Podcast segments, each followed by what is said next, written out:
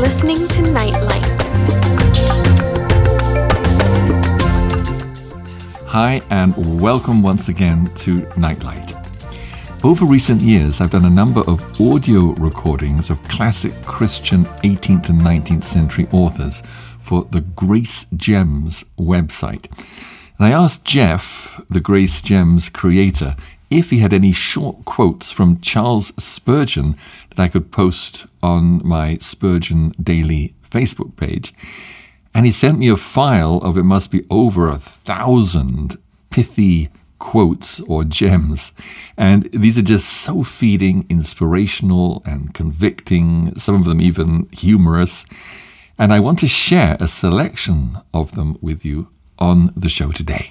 So, get comfortable and get ready for a wonderful devotional hour of pithy gems from the Prince of Preachers, Charles Haddon Spurgeon. Enjoy. Inspiring you to draw closer to God. You're listening to Nightlight.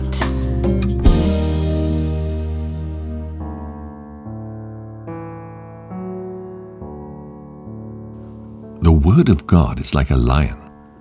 You don't have to defend a lion. All you have to do is let the lion loose, and the lion will defend itself. A man says to me, "Can you explain the 7 trumpets of the book of Revelation?" "No, but I can blow one in your ear and warn you to escape from the wrath to come." Is it not a sad thing that after all Christ's love to us, we should repay it with lukewarm love to Him? Most people have no concern about eternal things. They care more about their cats and dogs than about their souls. A little sin, like a little pebble in the shoe, will make a traveller to heaven walk very wearily. The most wicked book you will ever read is your own heart. Soon I shall see an open door in heaven. The pearl gate will be my way of entrance. And then I shall go in unto my Lord and King and be eternally shut in with Him. When your will is God's will, then you will have your will. Scripture meditation is the strong meat on which holy men are nourished. Oh, to be bathed in a text of Scripture and to let it be sucked up into your very soul until it saturates your heart. Nobody ever outgrows Scripture. The book widens and deepens with our years. It is not your hold of Christ that saves, but His hold of you. Time is short, and eternity is near. The Word must be like a strong wind sweeping through the whole heart and swaying the whole man, even as a field of ripening corn waves in the summer breeze. Hold everything earthly with a loose hand, but grasp eternal things with a death-like grip. There they go, streams of them, hurrying impatiently, rushing down to death and hell, yes, eagerly panting, hurrying, dashing against one another to descend to that awful gulf from which there is no return. Time is short. Eternity is long. It's only reasonable that this short life be lived in the light of eternity. The affairs of this world are not under the control of men, however much they may imagine that they are. There is a supreme authority who rules, overrules, and works all things according to His own beneficent will, whatever men may desire or determine to do. visit many good books, but live in the Bible. I feel that if I could live 1,000 lives, I would like to live them all for Christ. And I should even then feel that they were all too little a return for His great love to me. It is better to preach 5 words of God's word than 5 million words of man's wisdom. Anything that makes us pray is a blessing. He who counts the stars and calls them by their names is in no danger of forgetting his own children. He knows your case as thoroughly as if you were the only creature He ever made or the only saint He ever loved. Let us never think that we've learned a doctrine until we've seen its fruit in our lives. The world does not read the Bible. The world reads Christian. The marvel of heaven and earth, of time and eternity, is the atoning death of Jesus Christ. This is the mystery that brings more glory to God than all creation. Amusement should be used to do us good like a medicine. It must never be used as the food of man. Many have had all holy thoughts and gracious resolutions stamped out by perpetual trifling. Pleasure, so-called, is the murderer of thought. This is the age of excessive amusement. Everybody craves for it, like a babe for its rattle. The devil does not care how many churches you build, if only you have lukewarm preachers and people in them. As well might a gnat seek to drink the ocean as a finite creature to comprehend the eternal God.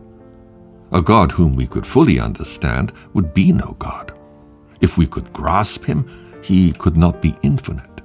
If we could fully understand Him, He could not be divine.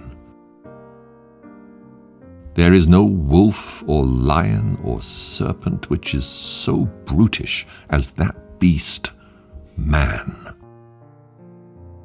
Christian, you have God's infallible wisdom to direct you, His immutable love to comfort you, and His eternal power to defend you. What a sad world man has made this earth. Never did water leap from the crystal fountain with half such freeness and generous liberality as grace flows from the heart of God. He gives forth love, joy, peace, and pardon, and He gives them as a king gives to a king. You cannot empty His treasury, for it is inexhaustible. He is not enriched by withholding, nor is He impoverished by bestowing. Alas, much has been done of late to promote the production of dwarfish Christians. Poor, sickly believers turn the church into a hospital rather than an army. Oh, to have a church built up with the deep godliness of people who know the Lord in their very hearts and will seek to follow the Lamb wherever He goes. Oh, blessed hurricane that drives the soul to God and God alone. Fiery trials make golden Christians. There is a clean path to hell as well as a dirty one. You'll be lost if you trust your good works as surely if you trusted your sins. Growth should be rapid where Jesus is the gardener and the Holy Spirit the dew from heaven. Let us not be astonished when we're called to tread the road which is marked by his pierced feet. There are some people who would be excellent Christians if Christianity consisted in having their own way. I'm afraid that we are too much like the world for the world to hate us. Men are in restless pursuit after satisfaction and earthly things. They have no thought for their eternal state as the present hour absorbs them. They turn to another and another of earth's broken cisterns, hoping to find water where not a drop was ever discovered yet.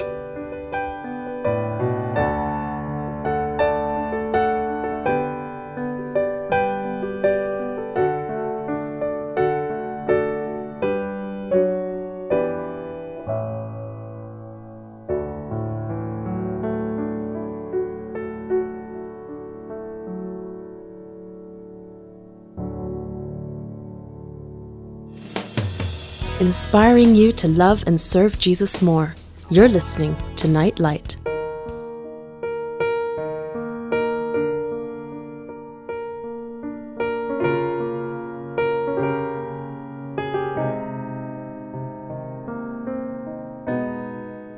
Heart-ravishing dealings with the Lord Jesus Christ's sweet love spoils a man for the sinful pleasures of this world. Meditation puts the telescope to the eye and enables us to see Jesus more clearly and fully than we could have seen him if we lived in the days of his flesh. Would that our hearts were more in heaven and that we were more taken up with the person, the work, the beauty of our adorable Redeemer. What sin is worth being damned for? There are infidels on earth, but there are none in heaven, and none in hell. An ounce of heart knowledge is worth more than a ton of head learning. If knowledge were bliss, the devil would be in heaven. I pray for them. I'm not praying for the world, but for those you've given me, for they are yours. John 17:9. The Lord cherishes a special affection for the church, which is set upon her above the rest of mankind. The elect church is the favorite of heaven, the treasure of Christ, the crown of his head, the bracelet of his arm, the breastplate of his heart, the very center and core of his love. Morality may keep you out of jail, but it takes the blood of Jesus Christ to keep you out of hell. In Christ's love, you have begun a banquet that will never end. The richest, the most celestial, the most transporting joy that mortal mind can know is a full assurance of the love of God. Let me revel in this one thought. Before God made the heavens and the earth, he set his love upon me.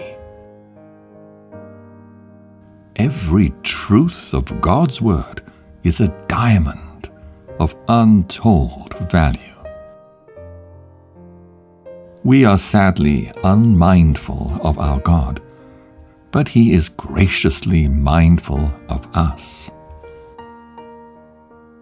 Where Scripture is silent, you be silent.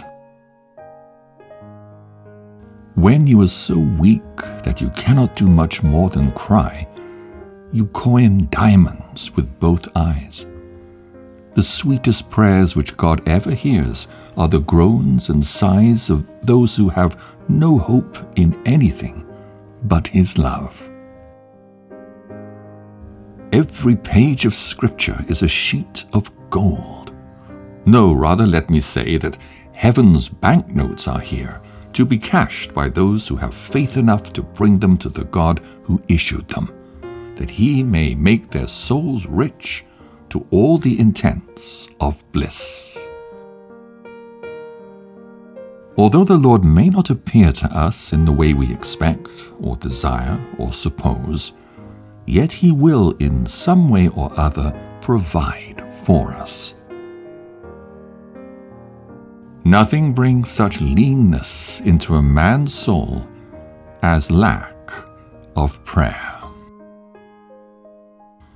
All things are ordained of God and are settled by Him according to His wise and holy predestination.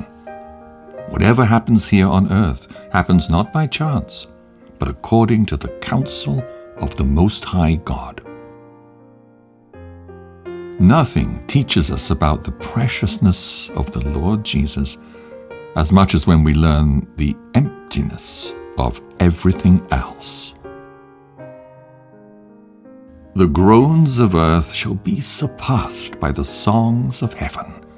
The woes of time shall be swallowed up in the hallelujahs of eternity. A Jesus who never wept could never wipe away my tears. The greatest joy of a Christian is to give joy to Christ. It's not great talents God blesses, so much as likeness to Jesus.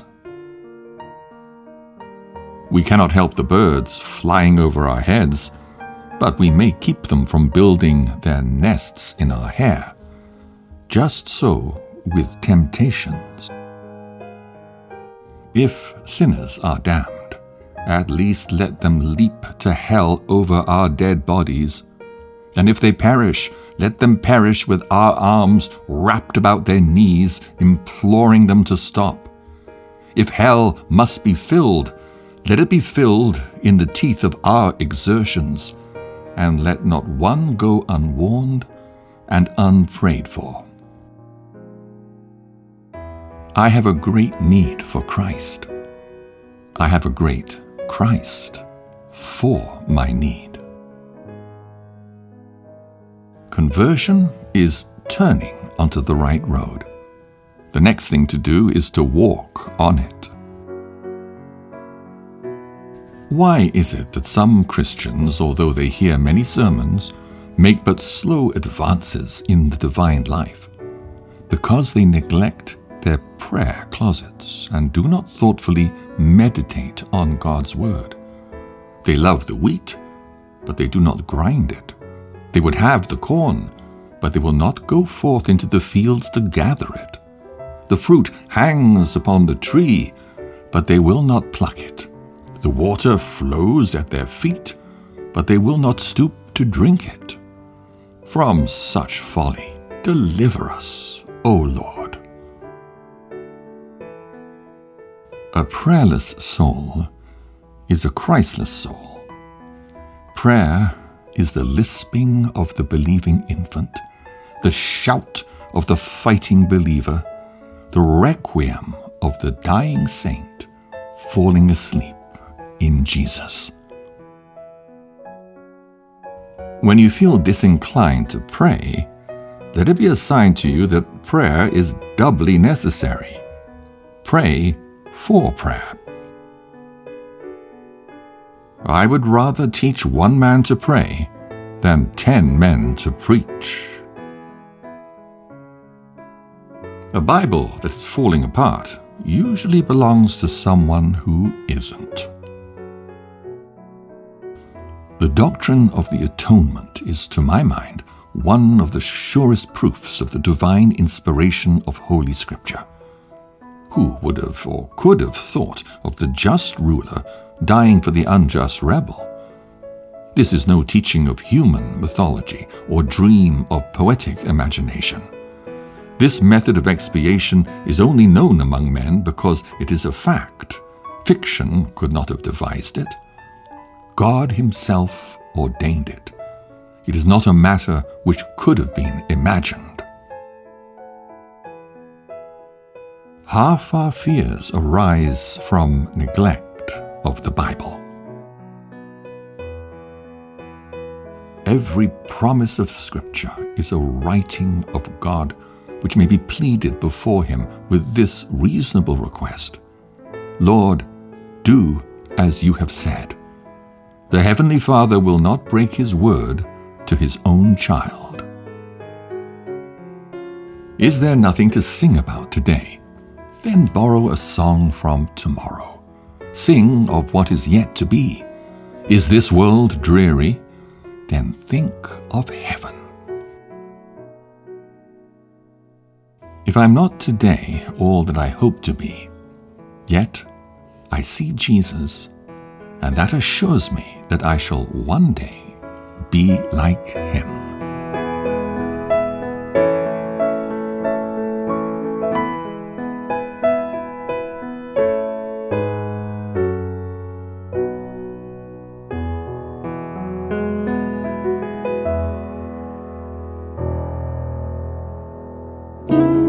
Shining Love's Light.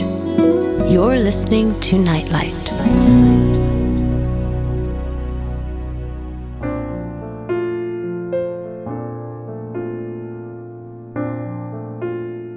You cannot slander human nature. It is worse than words can paint it. There is as much love in the blows of God's hand as in the kisses of his mouth. Whatever the secondary agent may be, the direct hand of the Lord is in every national calamity. Those who fear God need not fear anything else. If you give your soul up to anything earthly, whether it be the wealth or the honors or the pleasures of this world, then you might as well hunt after the mirage of the desert, or try to collect the mists of the morning, or to store up for yourself the clouds of the sky. For all these things are passing away. The very church which the world likes best is sure to be the church which God abhors most. The Lord gets his best soldiers out of the highlands of affliction. Our anxiety does not empty tomorrow of its sorrows, but only empties today of its strengths. I bear my witness that the worst days I've ever had have turned out to be my best days. And when God has seemed most cruel to me, he has been most kind.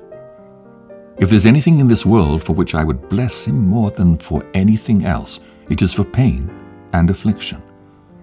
I am sure that in these things the richest, tenderest love has been manifested to me. Our Father's wagons rumble most heavily when they're bringing us the richest freight of the bullion of his grace.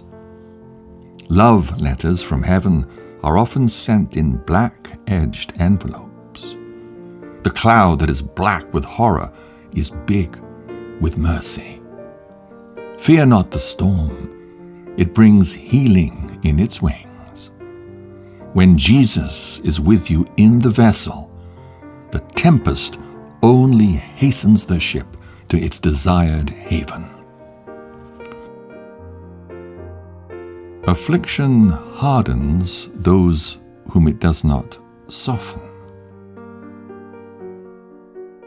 No stars gleam as brightly as those which glisten in the polar sky. No water tastes so sweet as that which springs among the desert sand. And no faith is more precious as that which lives and triumphs through adversity. Tested faith brings experience.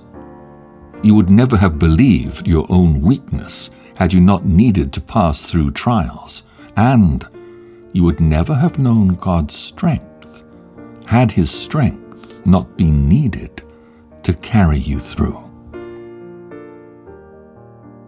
It is not how much we have, but how much we enjoy, which makes happiness. You say, "If I had a little more, I would be very satisfied." You make a mistake. If you're not content with what you have, then you would not be satisfied if it were doubled. Wisdom is the right use of knowledge. To know is not to be wise. Many men know a great deal and are all the greater fools for it. There's no fool so great a fool as a knowing fool. But to know how to use knowledge is to have wisdom. The Christian's position is unique. He is in two worlds at once. Man was made in the image of God. Nothing will satisfy man but God, in whose image he was made. The more objects you set your heart upon, the more thorns there are to tear your peace of mind to shreds. Christians, you are to love one another, not because of the gain which you get from one another, but rather because of the good you can do one another. He who does not serve God where he is would not serve God anywhere else. Nearness to God brings likeness to God.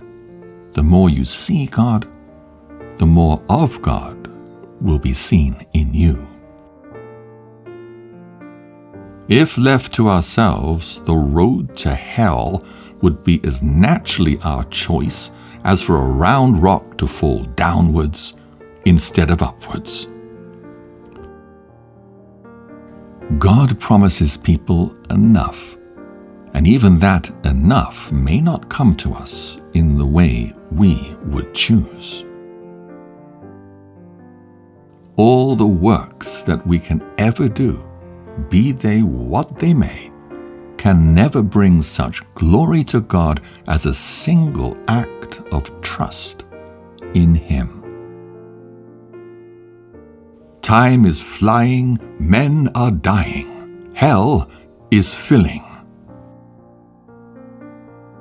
If you are idle in Christ's work, then you're active in the devil's work.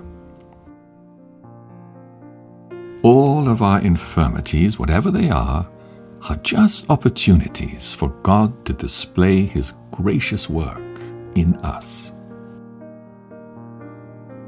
We may be called upon to traverse strange ways, but we shall always have our Lord's company, assistance, and provision. We ought surely to be content with such things as we have, for he who has God has more than all the world. We go through the dark valley of death and emerge into the light of eternity. We do not die, but only sleep, to awake in eternity. We are as weak and foolish and as full of needs as sheep can be. But we have a shepherd who perfectly understands us, who so loves us that he will preserve to the end even the very least amongst us. He who is his own guide is guided by a fool. To contend against divine omnipotence is insanity. This is how we live spiritually. We breathe in the air by prayer, and we breathe it out by praise. Thank God for the comforts and blessings of this life, but do not let them become your idols.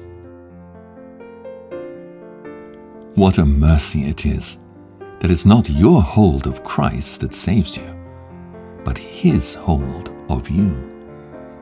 What a sweet fact that it is not how you grasp His hand, but His grasp of yours that saves you. I shall never understand, even in heaven, why the Lord Jesus should ever have loved me.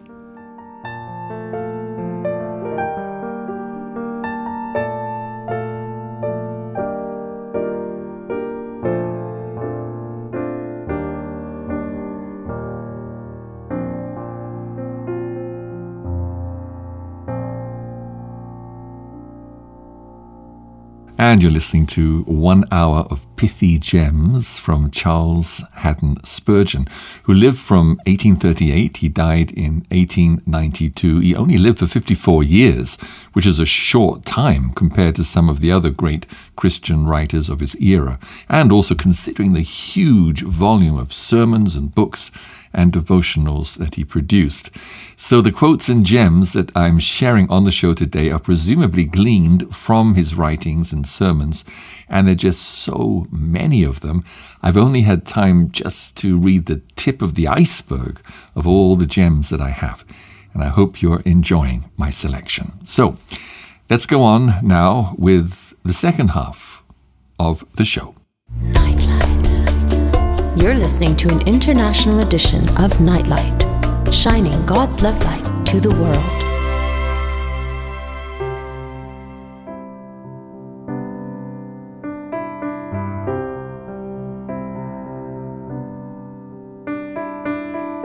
All the adulteries, murders, unnatural vices, and accursed blasphemies that have ever defiled the race of mankind have not so certainly proved to be a desperately fallen thing as the murder of the Son of God, the Savior and the friend of men. This appalling crime of deicide stands out without parallel in the history of the universe. There was no guilt in the Lord Jesus for which he deserved to die. Yet, with wicked hands, they crucified and slew him. The word of God is a lamp by night, a light by day, and a delight at all times.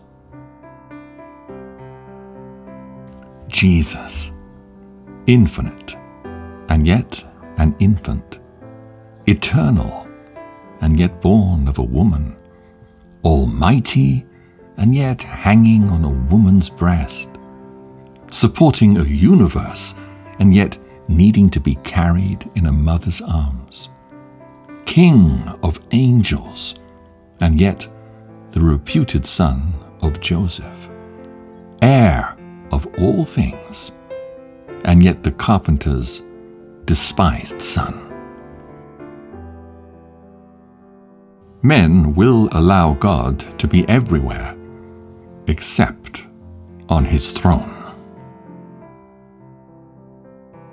There are 1,000 paths that lead to hell, but only one that leads to heaven. The tears of affliction are often needed to keep the eyes of faith bright.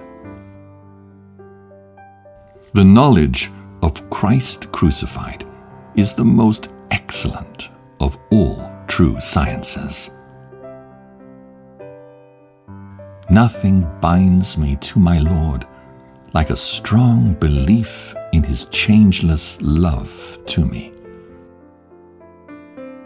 Take this book and distill it into one word, and that one word will be Jesus. To be one of the Lord's saved ones is joy enough to bear up the heart under every affliction. Oh, it is the happiest and most blessed condition to lie passive in God's hands and to know no will but his. Father, may your will be done. Brethren, we are never so weak as when we feel strongest, and never so foolish as when we dream that we are wise. Whatever is your greatest joy and treasure, that is your God. The one person that troubles me most is the one from whom I cannot get away. Let your thoughts be psalms, your prayers be incense, and your breath be praise. The power and love of God are manifested when, like a sheep surrounded by wolves, or a spark in the midst of the sea, a believer is enabled to live on in the teeth of an ungodly world and maintain his integrity to the end. I give to them eternal life, and they will never perish, ever. No one will snatch them out of my hand. John 10:28. They are the greatest slaves who are slaves to their own soul-destroying lusts. We cannot too often turn our thoughts heavenward, for this is one of the great cures for worldliness. The way to liberate our souls from the bonds that tie us to earth is to strengthen the cords that bind us to heaven. You will think less of this poor little globe when you think more of the world to come.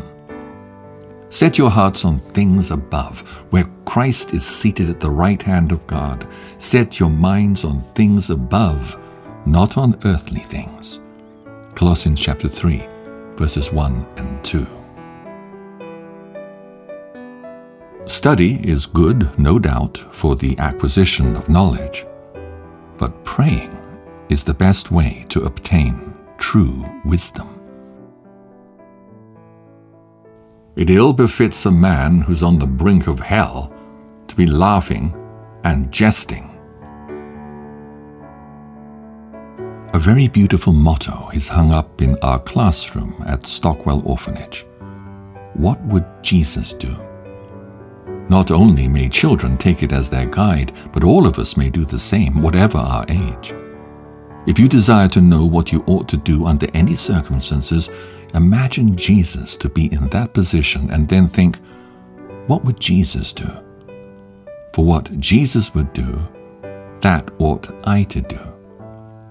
This principle unties the knot of all moral difficulty in the most practical way, and does it so simply that no great wit or wisdom will be needed. Whoever claims to live in him must walk as Jesus did.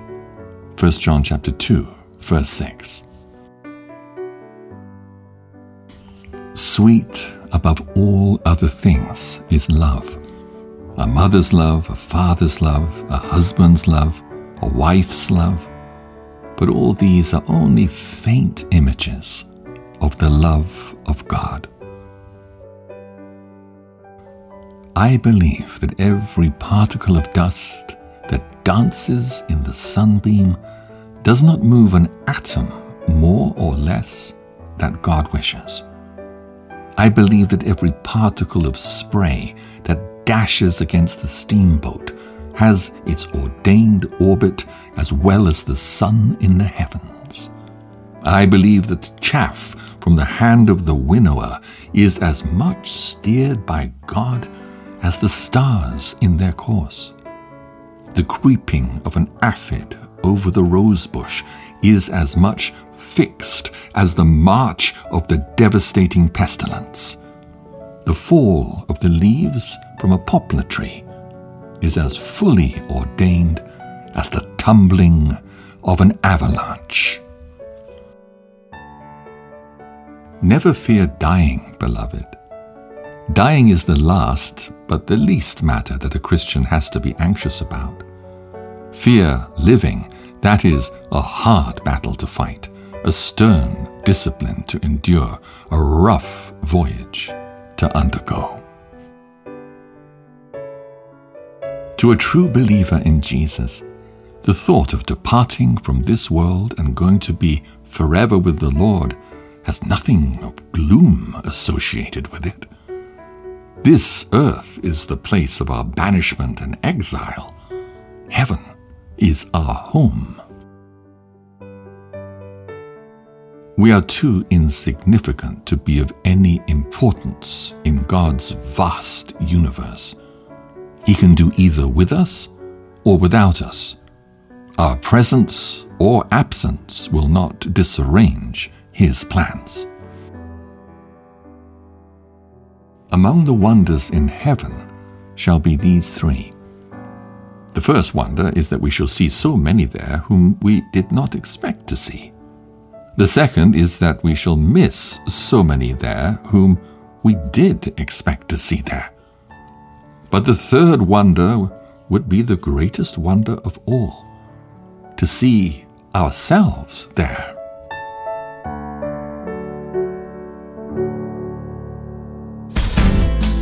Bringing you peace in the midst of the storm. You're listening to Nightlight.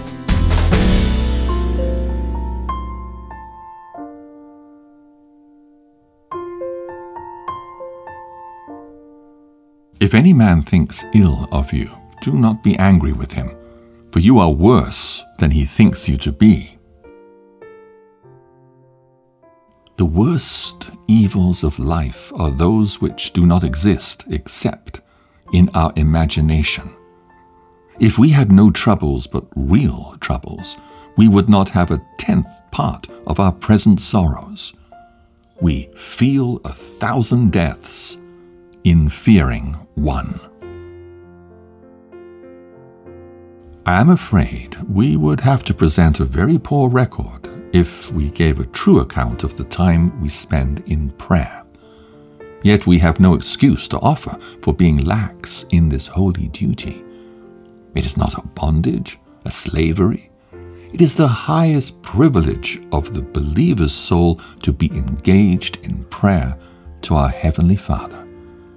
Yet we often prefer the disastrous ease of wasting our time instead of drawing near to God in prayer. All your needs His love has supplied. There are shoes for your pilgrimage, armor for your warfare, strength for your labor, rest for your weariness, comfort for your sorrow. May we live here on earth like strangers, and make the world not a house, but an inn, in which we sup and lodge, expecting to be on our journey tomorrow. I can perfectly understand God's pitying me. I can perfectly understand God's having compassion on me, but I cannot comprehend God's loving me, nor can you. As the volcano is but the evidence of a mighty seething ocean of devouring flame within the heart of the earth, so any one sin is an indicator of the seething ocean of sinfulness which boils within the cauldron of our nature. Ask the gardener which is the best apple tree in the garden, and he will tell you that it is not the one which has the best shape, but the one which yields the most fruit. In the same way, he is not the best Christian who occupies the highest position or talks the most about divine things, but it is he whose life is most fruitful in good works to the glory of God. It is very difficult for man to have much money running through his hands without some of it sticking. Money is very sticky stuff. When it once sticks to the hands, they're not clean in the sight of the Lord. Unless a man is able to use money without abusing it, accepting it as a talent lent to him and not as a treasure given to him, it will very soon happen that the more money he has, the more troubles he will have. I have braved the sneer of men, because I feared the frown of my Lord. 9 times out of 10, spiritual declension from God begins in the neglect of private prayer. God has never meant this world to be a comfortable nest for us. If we try to make it such for ourselves, He will plant thorns in it so that we may be compelled to mount and find our soul's true home somewhere else, in a higher and nobler sphere than this poor world can give. Arise and depart, for this is not your rest, because it is polluted. Micah 2:10. Some of you will not like it to be said, but I believe that it's anti-Christian to live with the objective of accumulating wealth. I have seen some people very proudly humble, very boastful of their humility. The first thing for our soul's health, the first thing for His glory, and the first thing for our own usefulness is to keep ourselves in perpetual communion with the Lord Jesus. To enter into debate is never as profitable as to enter into devotion.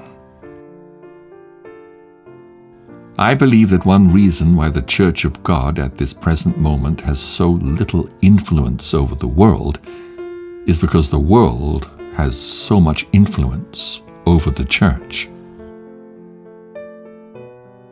Time, how short! Eternity, how long! Death, how brief! Immortality, how endless! If your preaching is to go to the heart, it must come from the heart. It must first have moved our souls before we can ever hope to move the souls of others. The happiest condition of a Christian is to live in the conscious enjoyment of the presence of the Lord Jesus. When the love of Christ is shed abroad in the heart by the Holy Spirit, the believer need not envy an angel his harp of gold. The happiest condition of a Christian is to live in the conscious enjoyment of the presence of the Lord Jesus.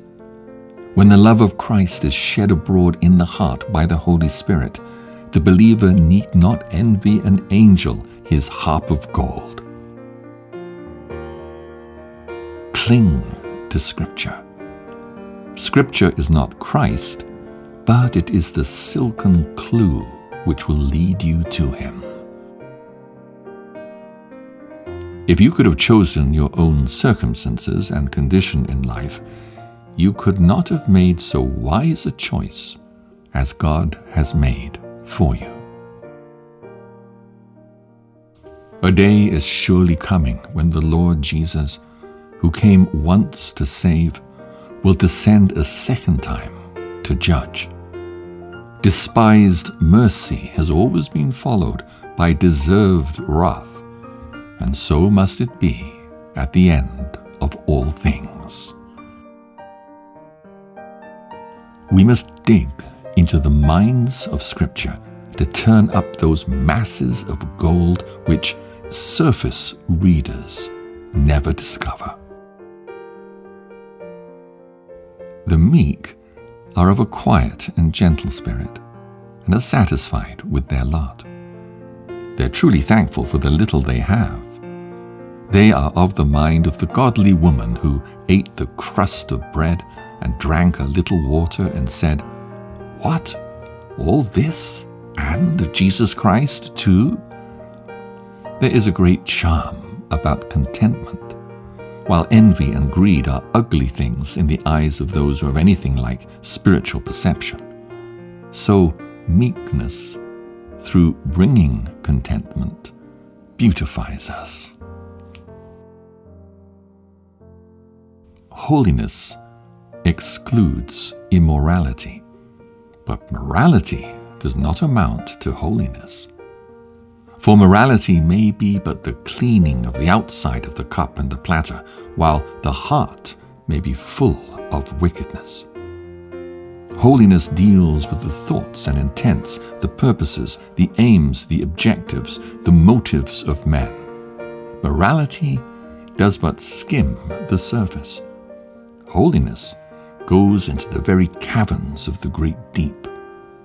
Holiness requires that the heart be set on God, and that it shall beat with love to Him. The Word of God is the anvil upon which the opinions of men are smashed. By perseverance, the snail reached the ark.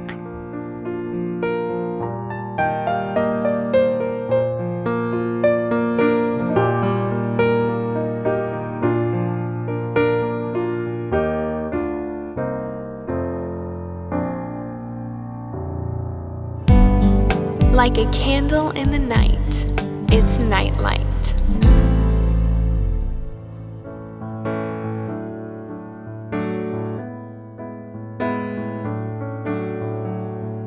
When Satan cannot get a great sin in, he will get a little one in.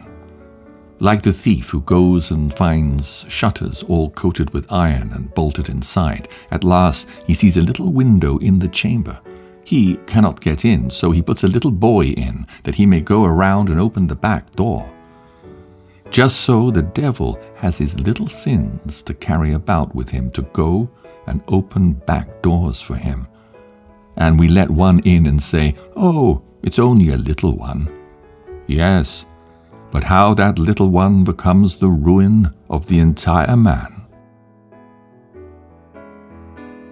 To get the essence out of the Scriptures, you must meditate upon them, and so digest them. Just as you've seen the cattle lie down to chew the cud after eating, to get the nourishment out of a text, turn it over and over in your mind, ruminate upon it, pull it to pieces, word by word. Jesus. It is the name which moves the harps of heaven to melody. Jesus, the life of all our joys. If there's one name more charming, more precious than another, it is this name. It is the sum total of all delights.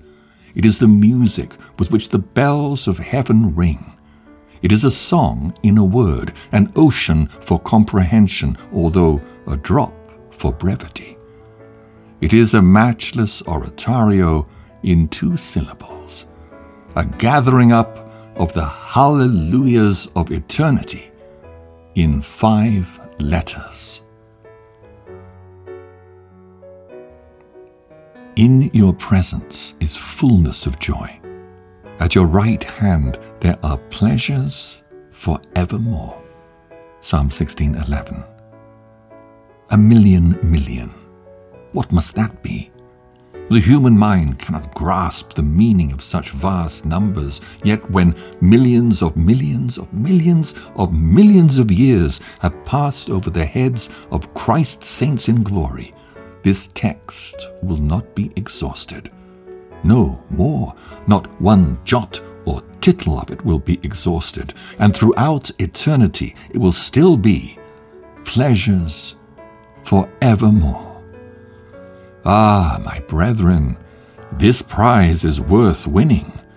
Eternal life is worth having, and it shall be the portion of every true believer.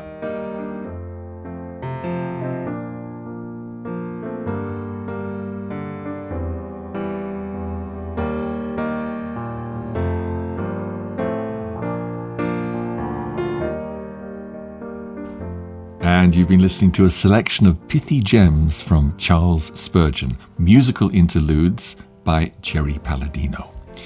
If you enjoyed these, then you can look forward to the full audiobook that I'm recording and I hope to be posting shortly. I highly recommend that you visit the Grace Gems website at gracegems.org, which is a timeless treasury of devotional writings. And if you'd like me to send you a PDF copy of Spurgeon's gems, then please contact me at Simon Peterson 2008 at gmail.com, and I'll send it to you. Well, that's all for now. God bless and keep you safe. And let me leave you with one final thought from Charles Spurgeon, which I think is particularly applicable for today. Let every Christian, whenever he is downcast about present troubles, refresh his soul with the thoughts of his future glory.